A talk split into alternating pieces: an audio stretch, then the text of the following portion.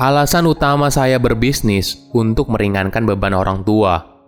Halo semuanya, nama saya Michael. Selamat datang di channel saya, Sikutu Buku.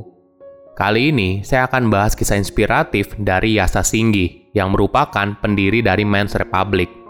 Yasa juga sempat masuk dalam jajaran Forbes 30 Under 30 di Asia pada tahun 2016. Menariknya, saat itu dia merupakan pengusaha termuda karena usianya baru 20 tahun. Sebelum kita mulai, buat kalian yang mau support channel ini agar terus berkarya, caranya gampang banget. Kalian cukup klik subscribe dan nyalakan loncengnya. Dukungan kalian membantu banget supaya kita bisa rutin posting dan bersama-sama belajar di channel ini. Yasa Paramita Singgi lahir pada tahun 1995 di Bekasi. Dia bukan berasal dari kalangan pengusaha dan lahir dalam keluarga yang sederhana. Ayah dan ibunya merupakan karyawan swasta dan Yasa merupakan anak bungsu dari tiga bersaudara. Dua orang kakaknya bekerja sebagai karyawan kantoran. Hanya Yasa yang memutuskan untuk menjadi pengusaha. Ketika ditanya mau jadi apa saat Yasa masih di bangku sekolah, dia menjawab ingin menjadi karyawan kantoran yang sukses. Namun, ketika umurnya 15 tahun, ada perubahan besar dalam keluarga mereka. Ayah Yasa jatuh sakit dan terkena serangan jantung. Saat itu, ayahnya harus segera operasi pasang ring karena ada penyempitan pembuluh darah. Ada satu kalimat yang masih diingat oleh Yasa hingga sekarang. Ayahnya bilang ke keluarganya, kalau dia sakit berkepanjangan, jangan gunakan semua uang keluarga untuk penyakit yang dia derita. Utamakan uang tersebut untuk biaya pendidikan Yasa dan kakaknya dulu.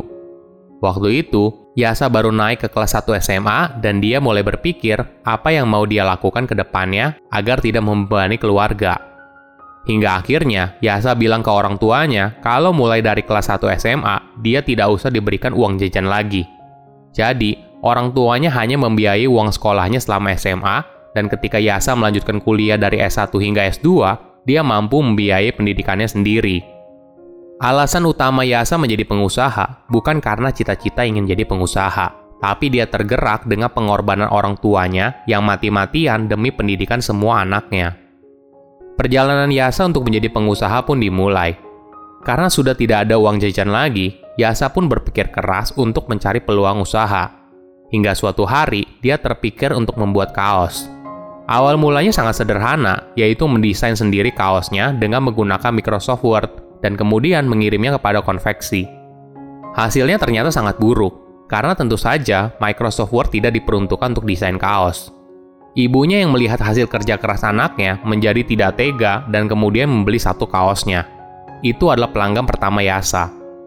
Dari kegagalan awalnya membuat kaos sendiri, dia mulai berpikir peluang usaha yang lain. Ketika masih di bangku SMA, dia pulang pergi naik angkot dari rumah ke sekolah. Yasa pun sering bercerita kalau dia mau usaha karena tidak menerima uang jajan lagi. Banyak orang memberikan nasihat kepada Yasa Apabila dia ingin berusaha, maka dia harus pergi ke Tanah Abang, karena itu adalah pusat grosir terbesar se-Asia Tenggara.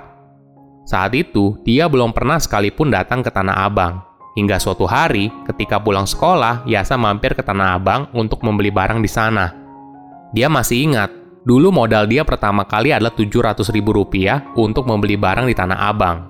Kemudian, keesokan harinya, dia pergi ke sekolah dengan tas yang berisi barang yang dia beli di Tanah Abang untuk dijual lagi ke teman-temannya di sekolah. Dari situ, Yasa kemudian mencoba-coba untuk menjajakan barangnya di forum jual beli di platform Kaskus. Ternyata produknya laku juga di sana. Itulah asal mula bisnisnya. Awalnya, Men's Republic bukan sebuah merek fashion, tapi merupakan nama toko online yang dimiliki oleh Yasa. Namun ketika bisnisnya mulai berkembang, Yasa tidak lagi menjual produk fashion dari supplier, tapi membangun merek sendiri dengan nama Men's Republic. Hingga yang terbaru, Men's Republic fokus lini produknya ke sepatu. Perubahan strategi bisnisnya dari baju ke sepatu ternyata adalah keputusan yang tepat. Ini yang membuat Men's Republic menjadi besar. Keputusan Yasa untuk mengubah fokus produknya ke sepatu tidak lepas dari pengaruh keluarganya juga. Sebagai informasi, ayahnya merupakan pegawai kantoran dari perusahaan sepatu dan Yasa kecil sering diajak ke toko sepatu setiap kali dia pergi ke pusat perbelanjaan. Secara tidak disengaja, dari kecil Yasa sudah sangat familiar dengan sepatu. Antara tahun 2013 dan 2014, ayahnya pensiun dari perusahaan sepatu tempat dia bekerja. Ini membuat Yasa memutuskan untuk mencoba berbisnis sepatu karena ayahnya sangat kompeten di bisnis sepatu.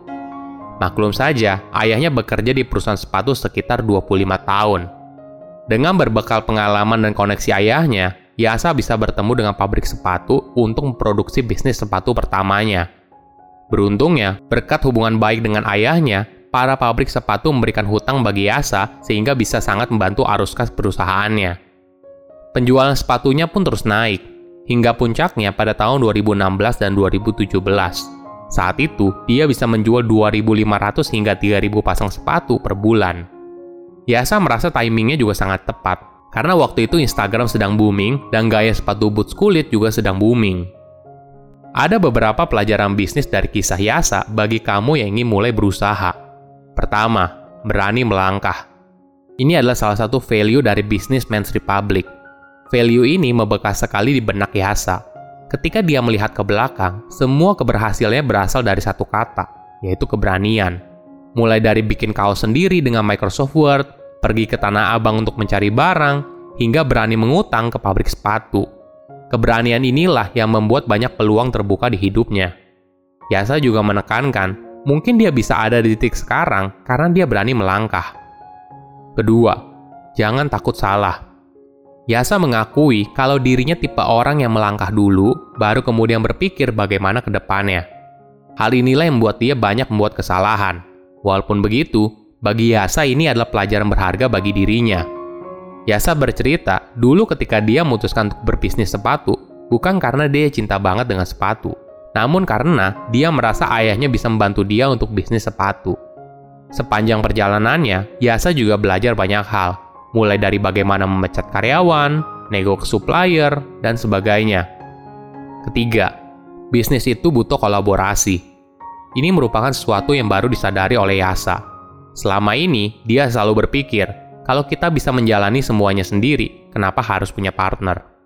Ternyata, setelah menjalani bisnisnya selama lima tahun, dia baru sadar, kalau untuk membuat bisnisnya lebih besar dari yang sekarang, dia harus berkolaborasi. Keempat, pengusaha harus paham keuangan. Yasa baru menyadari hal ini ketika bisnisnya terhantam pandemi COVID-19. Saat itu, bisnisnya turun hingga 80%. Kondisi ini membuat Yasa harus mengambil keputusan berat, yaitu restrukturisasi karyawan, menunda kegiatan pemasaran, dan sebagainya. Fokus bisnisnya juga berubah dari bagaimana caranya untuk menjadi besar, sekarang jadi bertahan hidup. Selain itu, Yasa pun jadi rutin mengecek kondisi arus kas perusahaannya.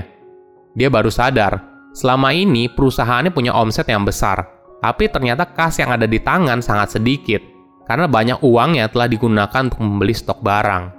Padahal dalam kondisi bertahan hidup, uang segar merupakan indikator utama yang menjaga perusahaan bertahan.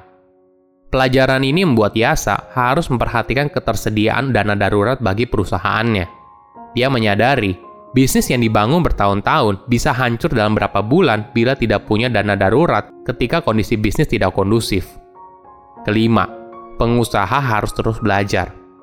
Dulu ketika masih SMA, Yasa sempat terpikir tidak ingin kuliah karena sudah keasikan mencari uang. Namun semakin dijalani, dia menyadari kalau dia kurang ilmu dalam menjalankan bisnis dan pendidikan merupakan hal yang sangat penting untuk membantu dia meningkatkan skala bisnis yang dijalaninya. Itulah yang membuat Yasa memutuskan untuk melanjutkan pendidikannya hingga S2. Bahkan ketika kuliah S2, dia mengambil kelas eksekutif agar dia bisa sekelas dengan orang yang usianya jauh di atas dirinya. Yasa sengaja melakukan hal ini agar selain dia belajar di kelas, dia juga bisa belajar dari teman sekelasnya yang sudah lebih berpengalaman. Modal awal dalam berbisnis, kamu harus berani melangkah. Inilah yang akan membuat pintu peluang terbuka di hidupmu.